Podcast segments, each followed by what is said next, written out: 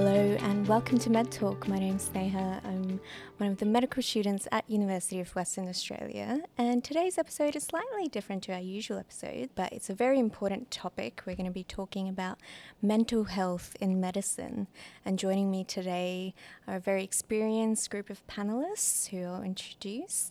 First of all, we've got Professor Sean Hood, who's the head of psychiatry at University of Western Australia Medical School and Associate Dean with the Faculty of Health and Medical Science. Professor, thank you for joining us. Thanks very much. Glad to be here. I thought we could start by um, what you do for your own mental health. It's an interesting question because, Mm-hmm. as you mentioned, I'm a psychiatrist, and when we go into psychiatry training, one of the questions we always get asked for those who are thinking of doing this is exactly that how do we manage our own mental health? And we're supposed to show that we have a broad range of resources to draw on, which Mhm. means not drinking excessively, having a good group of friends, um, having uh, activities outside of the workplace to diffuse some of the really tough stuff that goes on during the day. Mhm. I'm lucky to have a particularly good group of friends and family to help buffer me with those. Yeah. Oh, that's perfect. Thank you so much for sharing that with us. Our second panelist is Dr. Kaylin Hooper. Dr. Hooper is currently an intern at Fiona Stanley Hospital after graduating from UWA last year and is one of the initiators of the Push Up Challenge, which aims to engage and educate people in mental and physical health. Kaylin, thank you so much for joining us Thank you today. very much How for are having you? me. Yeah, excited to be here. Could you share with us what you like to do for your mental health promotion? Um, yeah, I was I was thinking about this, and Mhm. I think sometimes the temptation is to list a bunch of activities, and something I struggle with is that they too can become a bit competitive and perfectionistic for me.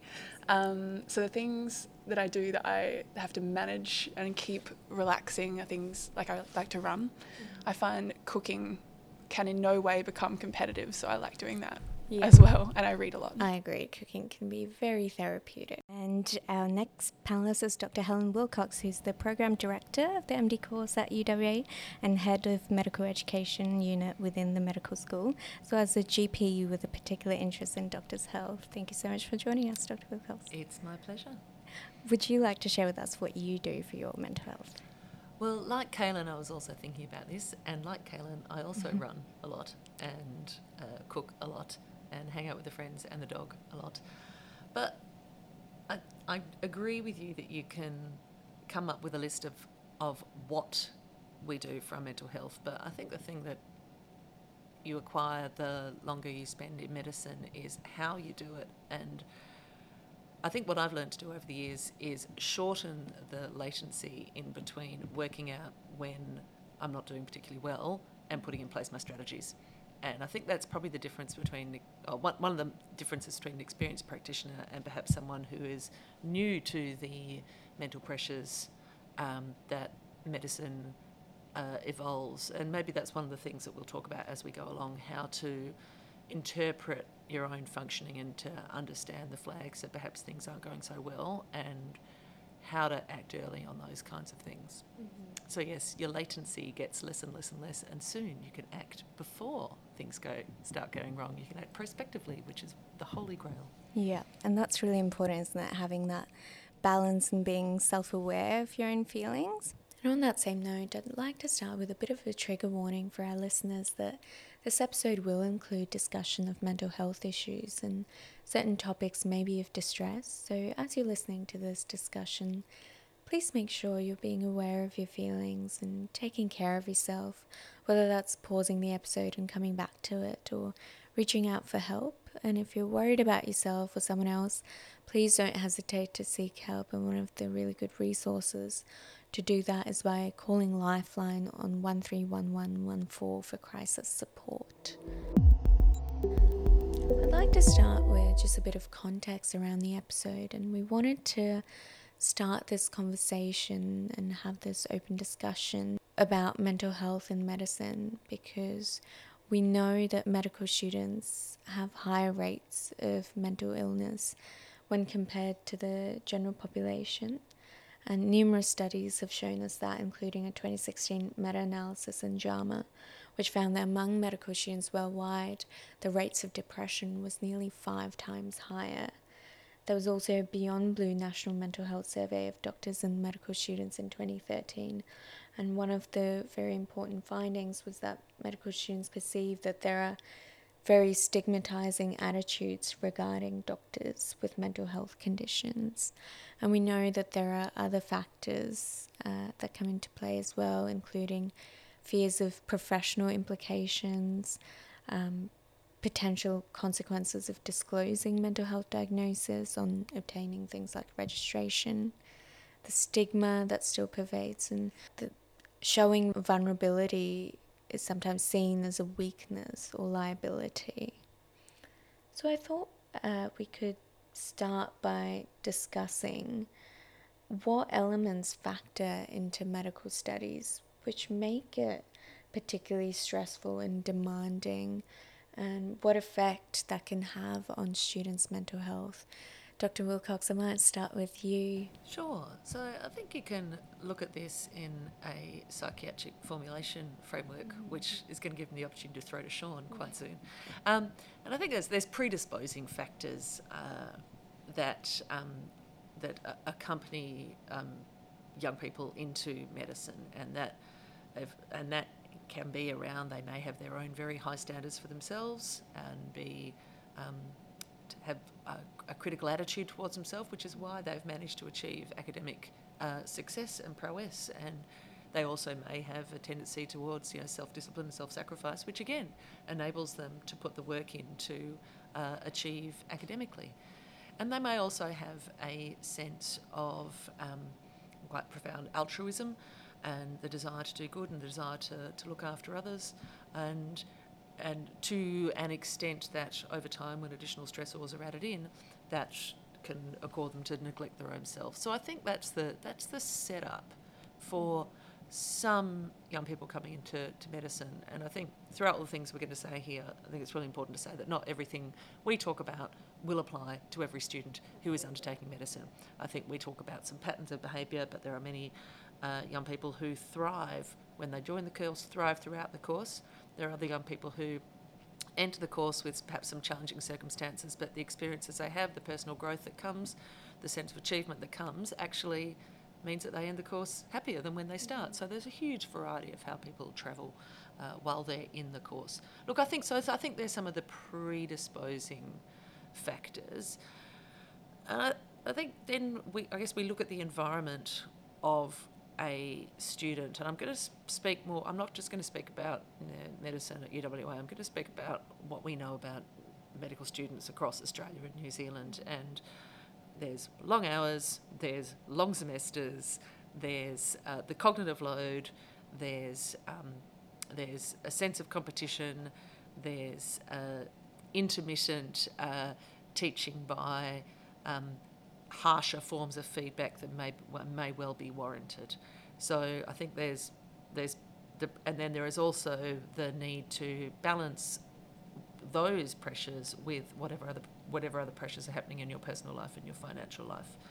Um, mm-hmm. So there's just it's demanding, you know, cognitively, psychologically, emotionally, and financially. Um, it is a challenging environment in which to thrive mentally, I would say. Absolutely. There's a lot on the plate. Yes, yeah. Absolutely. Dr. Hooper, what was your perspective as a student, recent graduate? Um, I guess what I found like interesting in the transition between med student to intern this year, and perhaps also as a med student as well, is that uh, like the healthcare system is like operates on scarce resources. It's mm-hmm. always stretched, and I think in a lot of ways it relies upon those traits that um, Helen just mentioned in in us in order to sustain it. Yeah. Um, so the people who operate best for the system are probably also the people who are going to get hurt by it mm-hmm. more. Um, and I think that comes through in med school as well. The people who do really well in med school are the ones who will stay up later and um, mm. you know work harder and and always be seeking out more opportunity and more learning. And I think that you know that's amazing, but it comes mm. at a, a personal cost. cost. Yeah. So in the way we pre-select those qualities, mm. don't we? Prophet, what would be your opinion? yeah, that? look, I want to reinforce what both of our panelists have said. In fact, yeah. I was thinking similarly. Um, many years ago in French, uh, Voltaire apparently said, the, you know, the perfect is the enemy of the good. Mm. And we certainly see perfectionism and perfectionistic traits highly overrepresented in people wanting to do medicine. You know, uh, being a medical doctor is a high esteemed position. We have far, far more uh, applicants for positions than we have training positions anywhere in the world. And so we have a very tight bottleneck for, for applicants to get through to get there. And being obsessional and being able to meet those entry requirements is, um, is just one of the ways that medical schools have selected uh, medical students. Problem with that is that we know obsessionality is one of the strongest uh, risk factors for developing depressive disorders uh, later in life. And as we also heard, unfortunately, the particularly the public health system that we work in uh, anywhere in Australia or most of the world really um, are under resourced uh, and are not set up to um, meet the expectations of the altruistic um, applicants who go into medicine to help and make a difference, at least at all times. There are successes and joys that we have in those jobs, but you know, when you run into a brick wall, uh, it can be really demoralising, whether it's a patient outcome that's not as good as you hoped or a lack of a resource that you think would be in your patient's best interest. And that's, that's tough. Mm-hmm. So there's a lot there, lot, lots emotionally, lots physically, and you know just a lot of commitments to balance. We've talked a bit about why those barriers might be there, um, and why um, medical students might have uh, those extra predisposition to mental health issues. What can we do to improve that and address that? Maybe we'll start with what we can do at a system level. Dr. Wilcox, did you want to start us off? Uh, look, I think there's already been a lot done with very good intent. And so I think there's a, a lot of things that now in 2021 enable the pursuit of reasonable mental health. Mhm. Um, and, and this, this may uh, relate to the availability of sup- um, support services, access to specific working conditions and specific uh, placements that may be better suited towards someone's uh, personal needs. Um, there's a, a, a wealth of uh, doctors' health advisory support uh, services available, face to face, online, telephone, and so on. In fact, there's probably, if someone said, What's the phone number for me to call for Doctors Mental Health? I could probably give you 10 numbers um, and 10 avenues to, to seek help off the top of my head. Um, but this is where I get to uh, bang the GP drum and say that. Um, there's a lot out there for secondary prevention. There's a bit of stuff out there for tertiary prevention, like what we do when a doctor becomes impaired and how we reintegrate them into the workforce once we've made an assessment. But the space that there needs to be the most work in the coming years is around that prim- primary prevention space and actually setting up uh, mentally healthy medical schools, medical programs, and setting up mentally healthy uh, workforces and modelling mentally healthy behaviours on the part of senior leadership and uh, even small interactions with senior medical practitioners, uh, not reinforcing the self-sacrificial behaviours that we, we often put forward to that we often put forward, and also as I guess as part of that primary prevention, you know, looking for opportunities to ease the cognitive load and the psychological load that is placed on young people. So I think that's where the major space has to happen. But I think at, at the moment, I'd venture to say that much like a secondary or tertiary hospital, we have a good secondary or tertiary system. The Yeah. primary prevention of mental health problems in young doctors, I think, is currently a bit underdone. It's lacking. Yeah, absolutely. But you may disagree, Kaylin and Sean. Yes. Do you? Dr. Hooper, what do you think? No, I don't disagree. Yeah. I think um, that it's very much a culture and a, an approach of just keep on trying until Yeah. it all collapses. Yeah. Um, and I think, I, I mean, obviously, I don't have as much experience on a system level, Mhm. um, but on a personal level, this year, the biggest thing, like we learned a lot about mindfulness techniques and Yeah. um, and a lot about you can do things like practicing gratitude or trying to be in the moment, things like that. But the biggest thing for me this year has been uh, like practicing deliberate forgiveness of myself. Mhm. Because that's pretty much an intern job. Yeah. is you're going to fail pretty Yeah. often, and you're going to feel out of your depth a lot of the time. And it's it's not so much about like all those other things I had in place in med school, touching base with friends, exercising, all of that stayed the same. But what changed was the degree to which I failed on a day to day basis. Mhm. I, like, you don't fail that much in med school for the bulk of students. Yeah. Um, and yeah, that changed. So that's yeah. That's been a big thing for me this year. And that's really difficult, isn't it? Coming to terms with failure. I think even as medical students, it's it's a cohort of really high achieving people, not I mean, used to. uh, I fail. agree. I mean, failure is an interesting one in that, uh, as you say, most medical students have never had the experience of truly failing. And in fact, in, in my experience, the you know, in postgraduate um, fellowship exams, where the, the ma- minority of, of, of applicants actually pass each, each exam, like in psychiatry traditionally, is about a, th- a third of people pass those exams. I see people in with extreme narcissistic injury, with just breaking down and crying because that's the very first exam they've failed in their entire life. And unlike most of the population who, you know, getting 60% might be really good, uh, th- these, uh, we haven't learnt the sort of strategies to deal with those sort of knocks and blows. I agree with what Helen was saying earlier as well.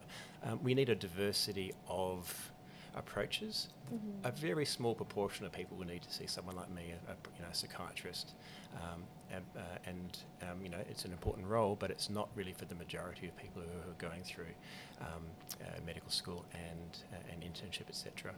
Uh, having a link with a good GP is really important. Helen, I agree. I did general practice liaison for five years, helping to That's encourage people to see their GPs Mhm. and working with them with mental health issues, and you know, having that sort of ongoing relationship where you can be honest and discuss things and not actually have to worry about the consequences of, of, being candid um, Mm. is really important for your long-term health. Yeah, yeah. And it's interesting you bring up the concept of being candid. Um, we conducted an anonymous opt in survey for current medical students um, at UWA and we received some really insightful and important questions and comments that I thought we'd discuss. And something that came up quite often was the hesitancy and reluctancy among peers as well as um, speaking up to clinicians and colleagues about the issues they're experiencing. I think um, in medical school, in medicine in general, there is still that um, urge to not let your guard down, and you have to always be this stoic person and just take it as it comes. But that, as you said, comes at a personal cost. Uh, so, what can we do to encourage that dialogue, encourage those conversations, and you know, m- make people make the environment more comfortable for people to speak up in? I think, and I'll start this off, and this actually Mm. refers back to a conversation that the four of us were just having before we started Yeah. uh, recording today, which is about understanding the facts about what is and what isn't required in terms of reporting mental health concerns to other people or being reported as having Mm. mental health concerns by the authorities. And I think when I was looking through some of the um, anonymous questions that were posed by uh, students, um, we saw repeatedly will having mental health treatment affect my pos- prospects of getting a job as an intern? Will receiving uh, mental health um, mean that I have to make a notification to AHPRA if I receive mental health treatment and then I am subject of an, uh, a medical defence complaint in the future? Will that be held against me? And I think giving some factual information around that's actually probably uh, pretty um, important up front to take away that serious consequence. So I'll start when I'll, I'll start by talking about um, requirements when the, for the majority of uh, young people who are medical students who are having some symptoms of mental health illness, and just to, to state that for there we are fortunate in Western Australia that there is not a mandatory notification requirement um, for doctors to notify AHPRA, our, legisla- uh, our legislator, that they are regulated, that they are treating a medical practitioner. So the sole environment under which a practitioner in WA has to make a notification about a patient that they are seeing to AHPRA is if there is a substantial risk of harm to the public or sexual misconduct. I just looked that up on the website right now. So uh, there is an assessment process when a a person with mental health um, need or mental health symptoms sees a practitioner, that they would make the person seeing them, so let's say the GP seeing them, would have pretty early conversation about, so how do you feel you're coping with patients? How do you feel you're going at work? And yes, we'd be there are a very small number of people that perhaps we might get patterns of there is some impulsivity there, there is there may be comorbid drug and alcohol issues, um, there may be comorbid um, cognitive issues or symptoms of organic illness, which might um, affect their um, their thought processes and clinical decision making, and there may be um, and there may be a evidence of a uh, more Sean Hood level um, psychiatric illness, such as psychosis or mania. Personally, personally or professionally? professionally, professionally. yes. And so, yes, in those, we would be asking at an assessment for whether there were any flags that any of those circumstances might be present. But for the vast majority of medical students or junior doctors that we see in general practice of medical health concerns, those impairments are not there and the information stays confidential within the consultation unless we are subpoenaed at a later stage. Mm-hmm. But there are, will be, of course, there will be some uh, people that we do assess that there is some potential risk of impairment, which is a good time for me to throw to Sean mm-hmm. to say, how is that currently managed? Okay, so yeah, I've got a lot of comments relating to that. That sounds, uh, it's, it's, I agree with that position, Helen. Um, I mean, broadly, we know that it's the best thing for all patients, including medical practitioners, to be able to be honest and candid with mm-hmm. their health professional team. Uh, their GPs and other people that they see, is, you know, is ideal. And we're very lucky, I agree, in WA not to have the mandatory reporting. And I know we, strugg- we, we worked really hard to make that the case in Western Australia, but it's not the case in all, all jurisdictions. Mm-hmm. Um, there, of course, are patients who get to the stage of um, either I've had my own notes subpoenaed from time to time uh, by um, AHPRA and related bodies, and I have no recourse but to give them all the information that I've put down. Uh, and we also have regulatory authorities such as AHPRA and the GMC in the UK, who um, historically used to be called sort of professional uh, regulatory organisations, and one of the definitions definitions of that of a professional body was a member of a self-regulatory organisation. That is no longer the case in, in medicine, in that you're regulated largely by people who are not medical doctors and who do not place your personal well-being uh, uh, as their primary concern. They, in formal and informal discussions I've had with many of these bodies, what they've said is our duty is to protect the public from rogue practitioners primarily. They don't have to follow the rule of law in terms of um, innocent until proven guilty. And, and I've had a number of uh, patients who had vexation complaint, complaints against them who are doctors from patients who you know have had to really struggle through um, allegations of them being incapable or um, or not practicing fairly, which has a great toll on their on their mental health. And we have patients who, um, just like in the general community, who have serious um, mental illness disorders. Look, by nature of the, uh, robustness of medical training, it is uh, unlikely that people with, say, a diagnosis of a schizophrenia or something similarly um, get through medical training because of the, the, nature of those disorders, but certainly we are overrepresented for um, medical um, students who have bipolar traits or, you know, or other issues, just like happens in the, in the main community. Um, patients either, uh, the Mental Health Acts vary from state to state, but certainly when a, a patient is assessed in an extreme case, in a facility such as what I have here at Sir Charles Gairdner Hospital and is determined to have a mental illness needing treatment and gets detained under the Mental Health Act, that has implications in terms of um, a notification, etc. But that's a very rare occurrence. The only other caveat from what we were saying earlier that I wanted to sort of throw in there is that um, is that I, I, this is my personal view. I, I don't believe that AHPRA is focused on um, helping individual medical practitioners. And I don't think it's entirely paranoid to say, look, if I disclose to someone, such as my boss or whatever, about my illness, um, that won't influence me, uh, my career in a certain direction in the future. I strongly believe it shouldn't. I think morally that's reprehensible for that, for that to happen. Uh, but there are individuals involved in some of these uh, some of these decisions. There are competitive programs that people sometimes go in, and as you know, you know when you work at Sir Charles Gairdner or any other hospital, you have to do a, a medical declaration form of your medical illnesses and mental, uh, any mental illness problems, and that's because the employer has an obligation under separate um, regulations to provide a safe workplace. And so they're able to lawfully ask you about that sort of questions. They cannot lawfully discriminate against you, but they also are able to discriminate lawfully in circumstances where they think you're being put into an environment which may cause you harm. E.g., you've got a, a, history of a psychotic illness or psychotic breaks, and working in a particularly high stress mental health area, for instance, might be seen as, as risky for your particular um, own health. And sadly, some of those discussions with individual um, who we report to are usually not medical practitioners are, are not always um, what I would say is, agree is, is, is morally correct. Mm-hmm.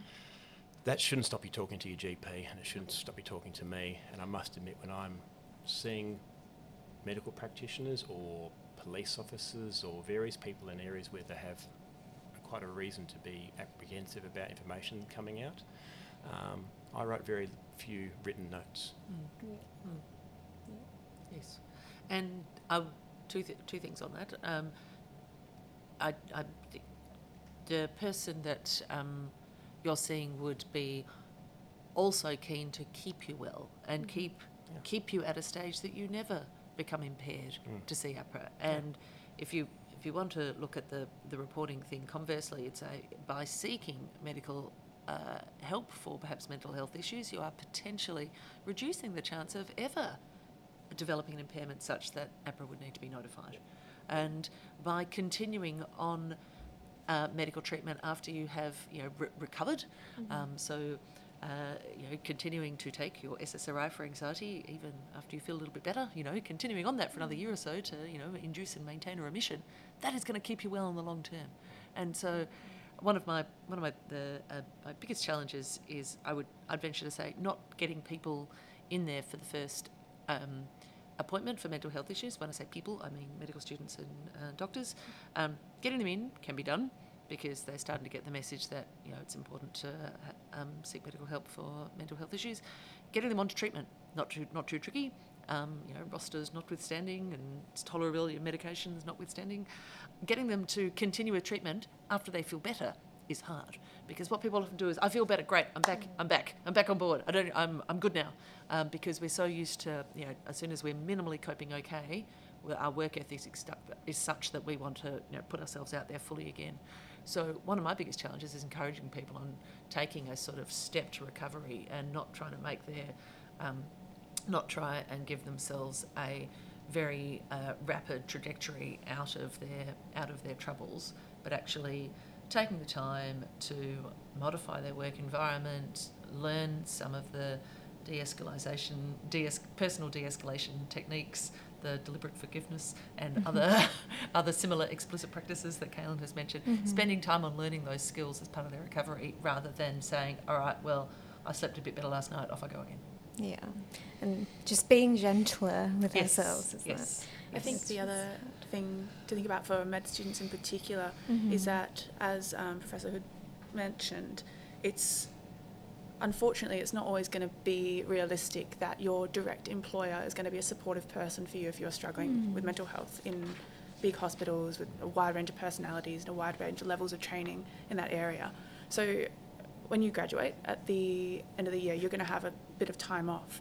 And I think if you if this is something you're at all concerned about, or if you you know want to set that up now, I think that's the best time to find a GP yep. to yep, like absolutely start this now, so yeah. that when you know halfway through your ED term and you haven't slept for like two weeks and you're really stressed, you don't have to think about yeah. your process then. You want your process already set, and you've got a beautiful gap there mm. in which to do so. Yep. Yeah.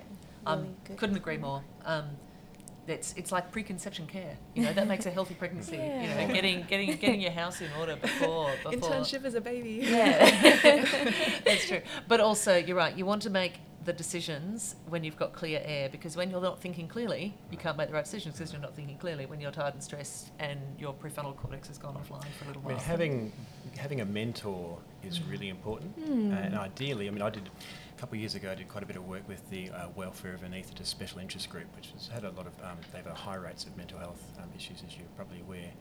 Uh, and there's a lot of research coming out of that group, which is it's probably not ideal to have your mentor be the person who's evaluating your term Absolutely. performance and who's also the person that's going to promote you or not for the next mm. sort of rung on your ladder. And internationally, that's been shown as, as pretty bad. But if you have a mentor in the field who's not your direct line manager, but someone who you can discuss things with, that has been shown to be really useful in terms of um, providing a sort of a buffering environment on the workplace. Mm-hmm. Uh, and you know, ha- also I'd say having a mentor is really important for getting you through specialised training, specialist training. Absolutely, yeah, and just that day-to-day practical aspects yeah. of being a doctor. And mm. um, some more questions from the survey. So uh, I think you know we've talked a little bit about the stigma that still exists and uh, in the community generally, but even um, sometimes even more so in the medical profession surrounding mental health.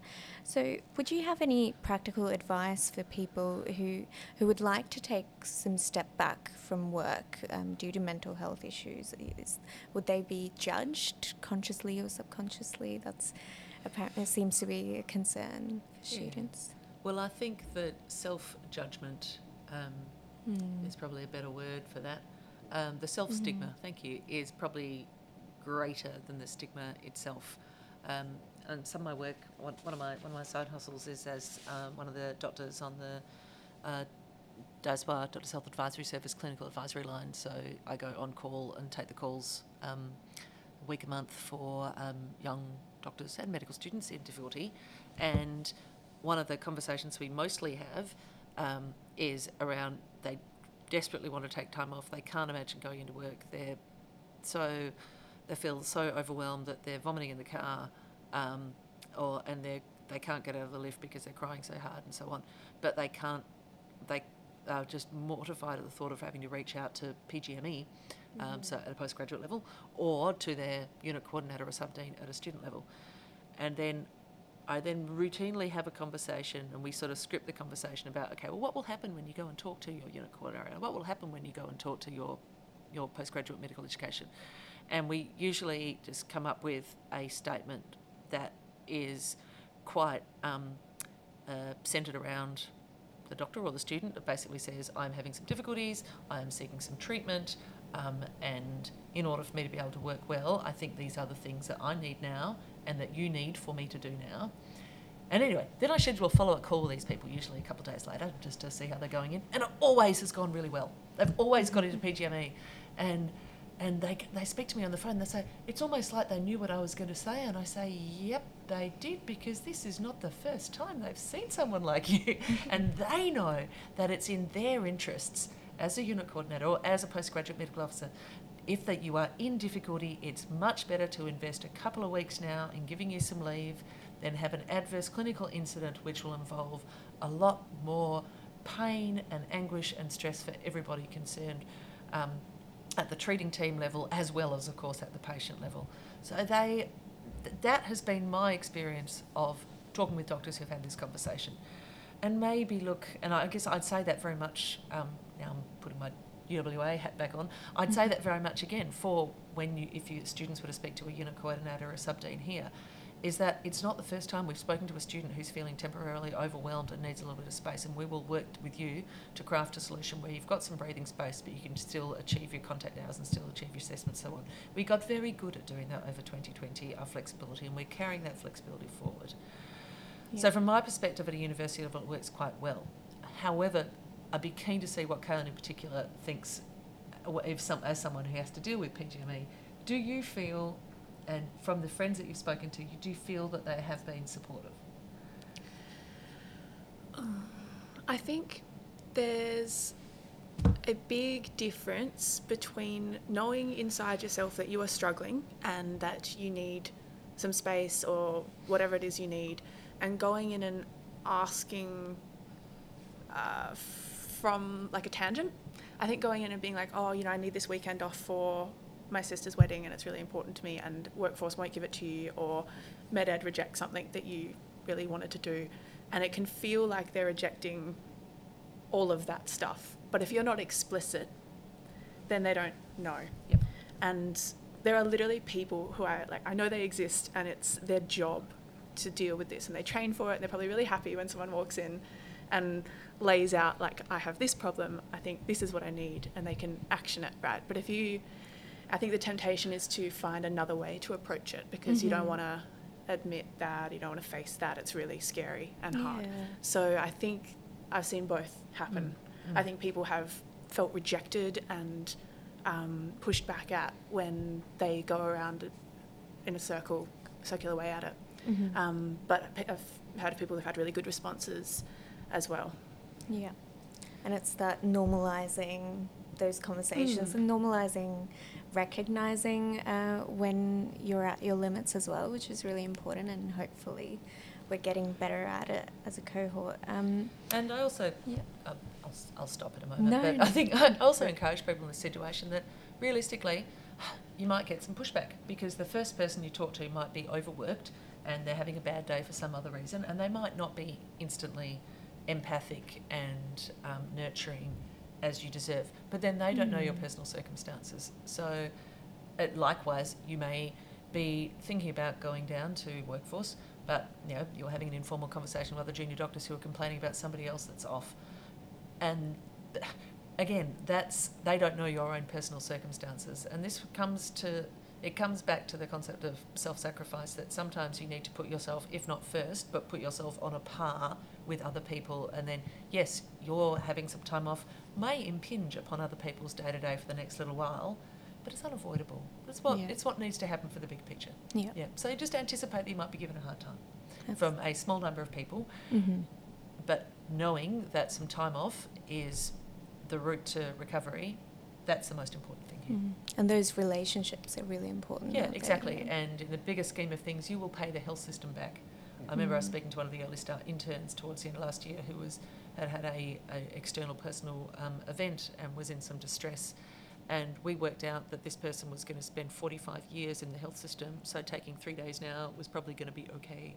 um, and okay, that's an extreme extreme example. But when you look at you know a week now versus the 20 years of your life that you will give to the North Metro Health mm-hmm. Services, it's probably okay to ask. Exactly. Yeah. And even at a medical student level, of Profit was showing us some research by UWA students who found that those it was those relationships with the GP and the sub dean that was more useful and more helpful than yeah, I mean, I, I realise this is a podcast, so they can't see the um, the, the, the paper we have in front of us. But that was uh, run by some medical students as mm-hmm. part of mm-hmm. their scholarly activity. This was the, the, MBBS students, but they surveyed MD students. Yeah. If you want to look it up, it's uh, Ryan, Marley, Still, Lyons, and Hood. You can look that up and see the article. Essentially, it looked at UWA and looked at the students, uh, and no surprise to me, and hopefully not a surprise to Helen, but the medical students in terms of what they rated as most useful and most easy to access in terms of mental health services was not online issues or etc., but was talking to their own GP or their own psychologist, or, if they had one, their own, psychi- their own psychiatrist, mm-hmm. and also reinforced what we all know, which is that the rates of uh, mental distress and low grade and moderate and high grade mental illness are not unsubstantial in this population. No, absolutely. And um, going along the same pathway about a health system journey, I thought we could spend a bit of time um, talking through what a standard health system journey might look like for a medical student. Um, because, as we've discussed, there are some unique barriers. Um, well, it's it's yeah. different to uh, the average it person. Is, like when I see a medical doctor or their immediate family in my say private practice, uh, I either see them really early in their journey like day one, parents notice something, think this must be depression or something, whatever, and send. And they, when I, if I see a mother and the father and the and the adolescent in there, I know it's probably a medical student family at some degree, because they pick things up really early, or they come in really late because they, as we've heard earlier on, they've kind of tried to do things themselves. Mm. The stigma of coming in has been an issue. They worry that the training program people won't believe them, or they're going to let their friends down from you know having to cover extra shifts and all those sort of things, and they come in too late. Mm-hmm and then we treat them as sometimes we, we try not to, but there's the there's the tendency to try to treat them as special patients. Yeah. You know, to assume that we don't have to go through the basics of consenting, what mm. this medication is doing, etc. Because of course they listened to my lecture on pharmacology back in, in medical school, so they know all these sort of things. Um, and remember. and remember. some do, some don't. So it's yeah. a, it's a it's it's an interesting. Um, health professionals in general in this field are. Um, are not standard. It, it's different mm-hmm. to the mm-hmm. general public. Um, and we have we make assumptions that don't always uh, hold true, and so we have to take a step back often and say, okay, you know, forget for a second that you're a medical doctor or whatever. What are the, you know, you have issues just like the rest of us. You, Mhm. A relationship with your spouse issue, or you know, or a medical problem, or something else that's going on. And let's go back to baseline and try to get this comprehensive um, history. Dr. Hooper, what's your experience been as a medical student and as a um, intern doctor? Have you do you find yourself um, taking a step back before you go see your GP? Or? Yeah, there's definitely the concern that I'll sound stupid. Definitely. but I try, like, I try not to, and I try and make sure that I'm at least going for preventative things, um, because that way, if I, because you, you obviously don't want your first time you rock up Mm-hmm. for you to be feeling really anxious or silly or anything. Do so you, at least do if you I've use gone, medical terms for things like describe things like a mess, like you had to do in medical school, Um, or, or use um, I've done that, I terms? find yeah. it really hard to tell. Yeah. Like I wait until I'm explicitly asked what I do before I Yeah. confess. yeah. So I guess trying to build up that relationship with things that I don't find threatening to talk about, like Yeah. preventative health. Yeah, absolutely. Dr. Wilcox, as a GP, what's your experience been? Of having, um, of when you first see Yeah, students as a as Quite a as a person. yeah. Um, so, I, I, I see doctors of all um, uh, ages and stages, and including so and in that I include uh, medical medical students, um, and I think I'm well schooled by my own GP, who is a very um, assertive uh, uh, South African um, uh, doctor and um, has sort of quite um, pronounced skills of prioritisation and crisis management as befit to South African training. And the very first time she met you, she went, "I'm the boss. You're the patient," and um, very much, uh, uh, very much said that she's keen for my keen for my input, but she wants to be the lead clinician in the room. Uh, I think she actually said that. Um, Wow. You know, you're, you said, uh, she said, it, it, and for me individually, that worked very, very well because it was very Yeah. clear role definition. Um, and I think, look, when I do my initial intros with new doctor patients, I tend to say the standard things about, you know, how I will bill you, how you will get access to me after Mhm. hours, and and basically set up that it's collaborative. But at the end of the day, I'm not going to do something I wouldn't do to somebody else. Mhm. Um, and I think then I think that gives permission permission for people to come in and say, Dr. Helen, I've got this. I have no idea what it means, but I've decided I've got porphyria. It's like, okay, that is fine. Mhm. We will manage that. We will deconstruct that. Um, and look, it's a. But at the same time, I think you have to be very respectful to your medical student, your junior doctor college, because you know they do have some of patients that they do. They we do, we do have a lot of knowledge. You know, it's like people often apologise for googling their symptoms. Like, no, no, you are gaining knowledge, which is all contributing to the diagnostic process Yeah. and the diagnostic reasoning. So, um, I think when it, so I guess to what, what does this get down to? I think when uh, as a medical student, when you go in and see a, a doctor, I think it's okay to be upfront and say you're a medical student, and um, I would hope that the person you're seeing is you know encourages you to share your ideas about what you think is going on. But Mhm. I hope also that they don't. Um, that they don't assume that you have knowledge Yeah. or experience out of scope. Yeah, I agree. I think it's useful not to pretend that you're not a medical student or not a, not a doctor, but No. also not necessarily to come in saying I'm a doctor, you know, and like listen to me, because Mm. like sometimes, you know, we're trying to explain, you know, uh, things about I don't know medications, and then I realise that person is the you know, you know, the head of uh, pharmacology or whatever. just, We have know, all had that experience. a- yes. And oops, yeah, you taught me those lectures. I remember that now. Um, Yes. So you know, so you know, th- and it helps us you get a sort of shared baseline and go through um, that dialogue. But yeah, Mm. you got to work together. Yeah. And, and look, Yeah. most all medical practitioners I, I think I see that coming through and medical students are respectful of Yep. you know my Yep. time and Yep. and are not trying to sort of score points or show how much they know. They're coming because they've had an issue that's got them over the threshold to want to come and see me, Yeah. Mhm. and they're wanting uh, uh, an honest dialogue. Yes. Yeah, and I, I, I think it does help to seek out someone who sees other medical, uh, sees students, sees medical Mm. students, sees doctors.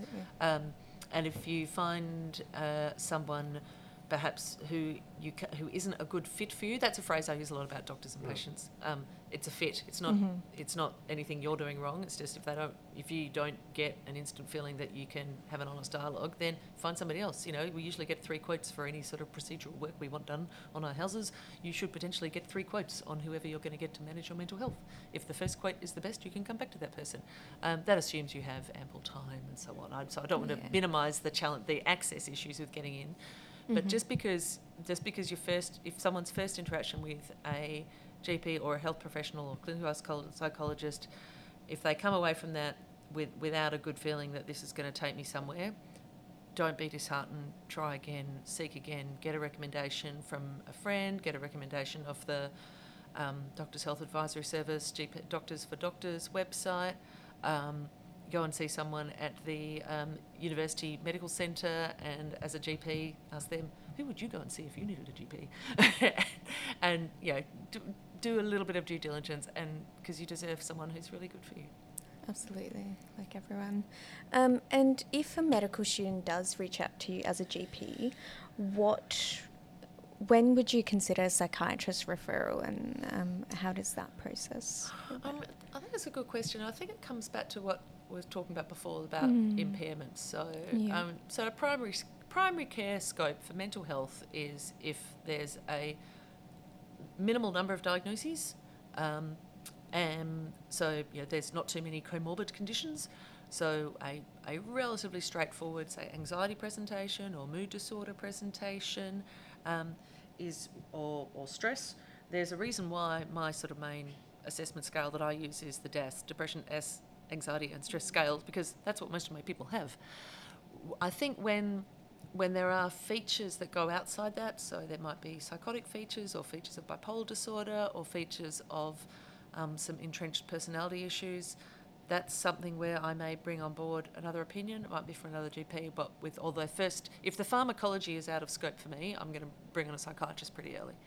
And I think also, but if there's diagnostic doubt, if the person's just not getting better, if I can't get them tolerating medications, um, if the um, if the if if or if there is if they are very unwell. So you know, if there is you know um, suicidal ideation, which is becoming more concrete and you know becoming more intrusive, then it's time for Sean to step in or colleague and um, uh, look at uh, providing more intensive therapy, and that may mean more scaled up pharmacotherapy, or it might be revisiting the diagnosis, diagnosis from a different lens, or it might be a period of inpatient care for assessment and treatment, or it might be a period of access to intensive outpatient courses like the day hospitals. Is that fair to say, Sean? Yeah, although I would broaden it a little bit. I mean, certainly there's, in my experience, a range of interest in mental health from GPs. uh, and there are some GPs who I've been, you know, involved with in the past who've really not been interested at all in mental health, and I'm sure they're great at obstetrics or something else, but that Mhm. wasn't really their area of interest or skill or Mhm. whatever, and that's fine.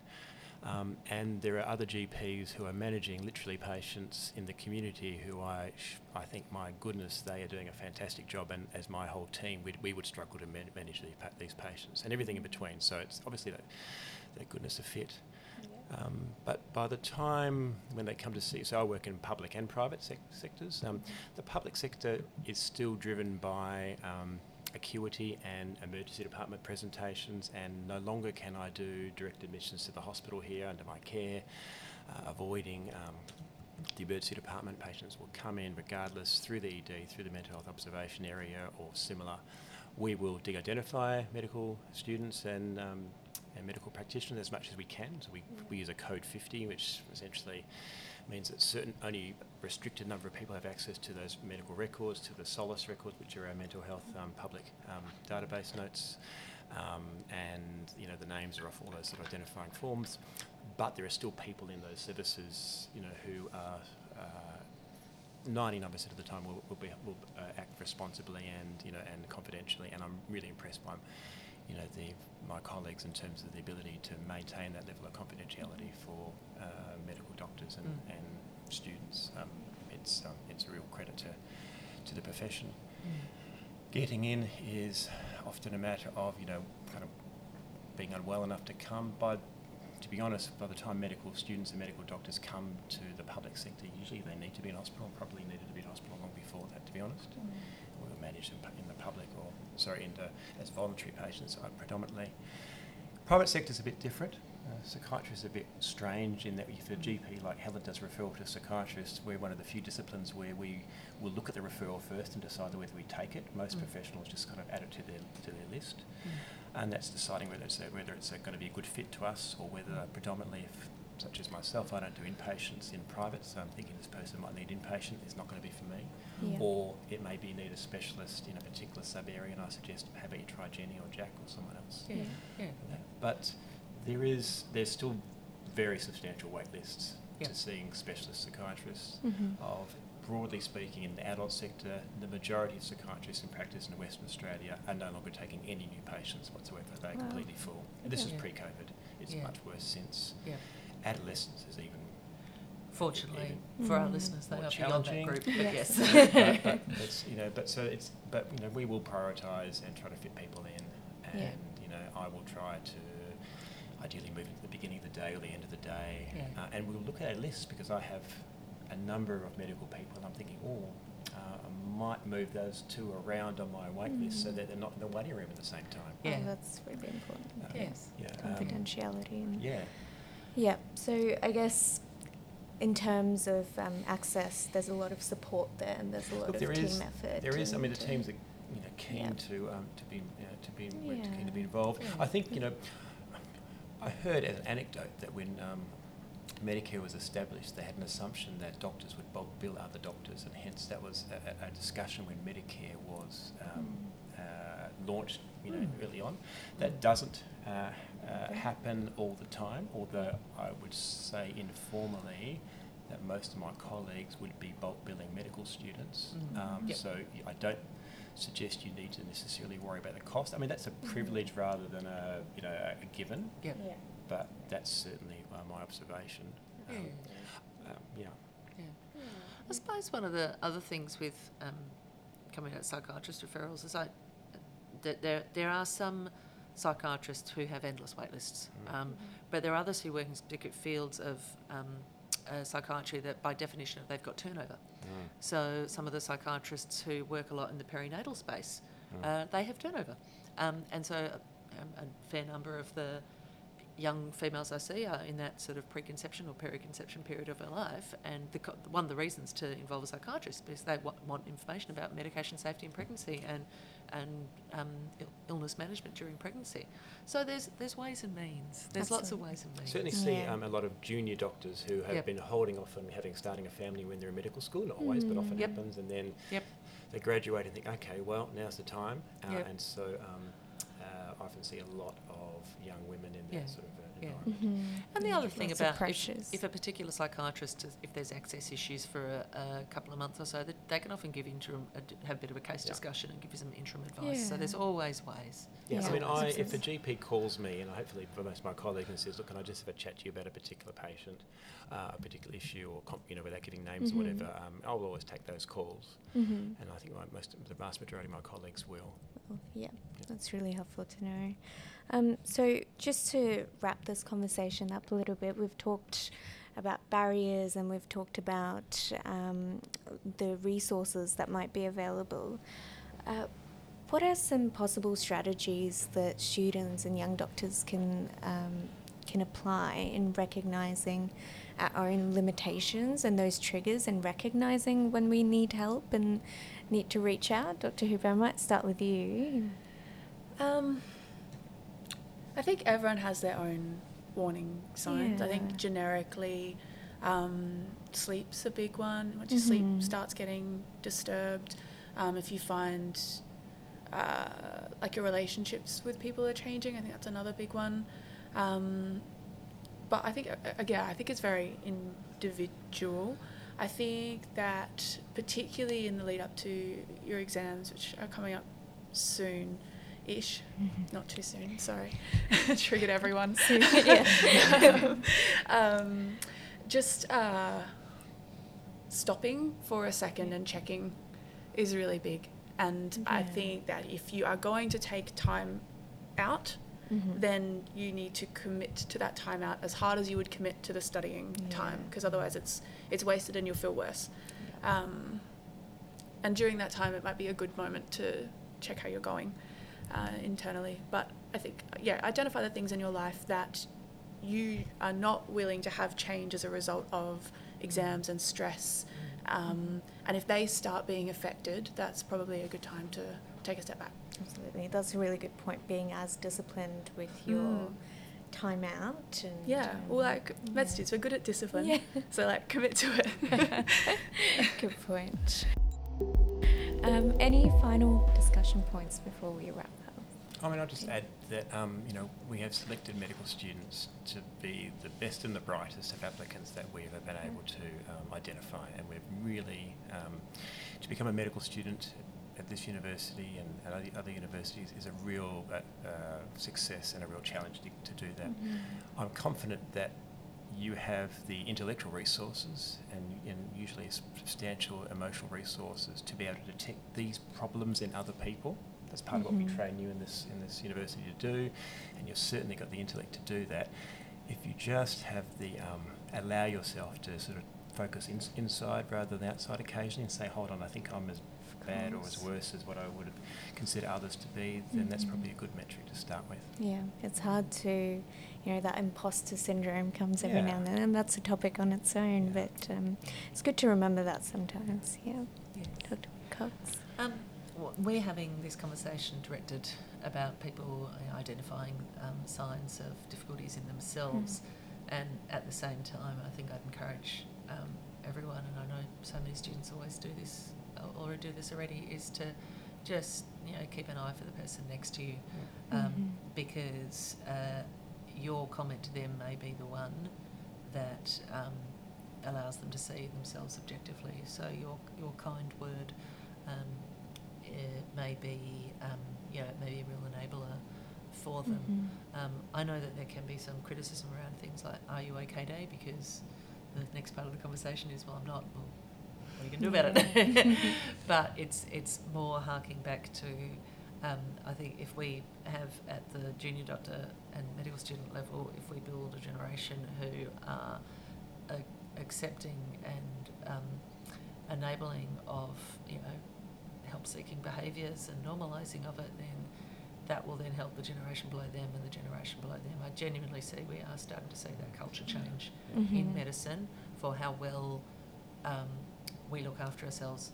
Um, I don't want to make, make too much sunshine and rainbows. Um, the health system issues that Sean pointed out at the beginning are very real and very telling. Mm-hmm. Um, but I think the more we can have regard for each other um, and kindness and compassion for each other, the better we'll all be. Of course. And Thank you so much for you know participating in this. We could talk about all this all day. I think you've worked that out. Yeah, I can listen to it all day. No, um, it's been so insightful and valuable, and I'm sure our listeners will think the same. I'd also like to thank everyone who participated in our anonymous survey and put forward those questions and comments. It can take a lot to reflect and acknowledge those feelings and put those concerns forward, so we really do appreciate it. Uh, I hope this discussion has helped us all feel a little more empowered and comfortable in speaking about mental health issues amongst our own peer groups and seeking and accessing the help when we need it and you know, together moving towards a more positive and help seeking environment. We do acknowledge, though, that this can be quite a heavy topic, so please make sure that after listening to this episode, you do take some time out for yourself. And if you do need any support, please reach out for help. A very important resource to be aware of is Lifeline, and that's 131114. Another very valuable resource to be aware of is Doctors for Doctors, who provide support for any doctor or medical student across Australia, and also have a confidential telehealth service specifically for doctors and medical students who are struggling with their mental health. And that number is 1300 374 377. I'd once again like to thank all our panelists for being so kind and generous with your time and being so open with our discussion today. I'm sure our listeners will find it as helpful and valuable as I have. Thank you so much for joining us for this discussion. Thank you. Pleasure. Thank, Thank you for having us. Bye. Thank you for listening to our podcast. You can find this episode as well as all our other episodes and their transcripts on our website www.medtalkpod.com. You can also like us on Facebook, www.facebook.com forward slash medtalkpod, to stay updated about all the new episodes and any new learning resources. You can also send us episode ideas and feedback on our website or our email medtalkpod at outlook.com.